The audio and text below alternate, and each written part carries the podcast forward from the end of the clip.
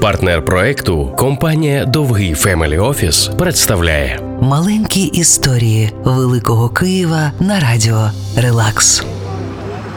Вулиця Скоропадського, будинок номер 9 Типова київська домівка 19 століття. Коли стоїш поруч із нею, виникає відчуття, ніби вона дихає самою історією.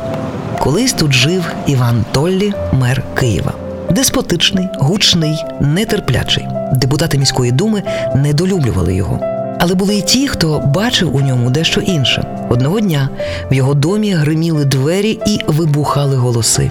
Мер Києва Іван Толлі розносив все на своєму шляху. Міська дума відмовилася виділити грошову допомогу Печерській гімназії. А він вже дав обіцянку. Толі прийняв рішення. Він їде в думу і має намір звільнятися. Він не хоче бути головою, якщо не може стримати своє слово про допомогу дітям.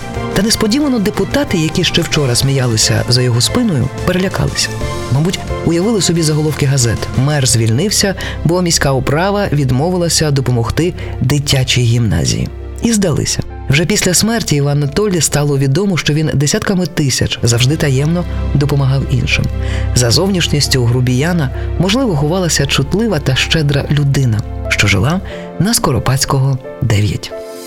Маленькі історії Великого Києва на радіо Релакс.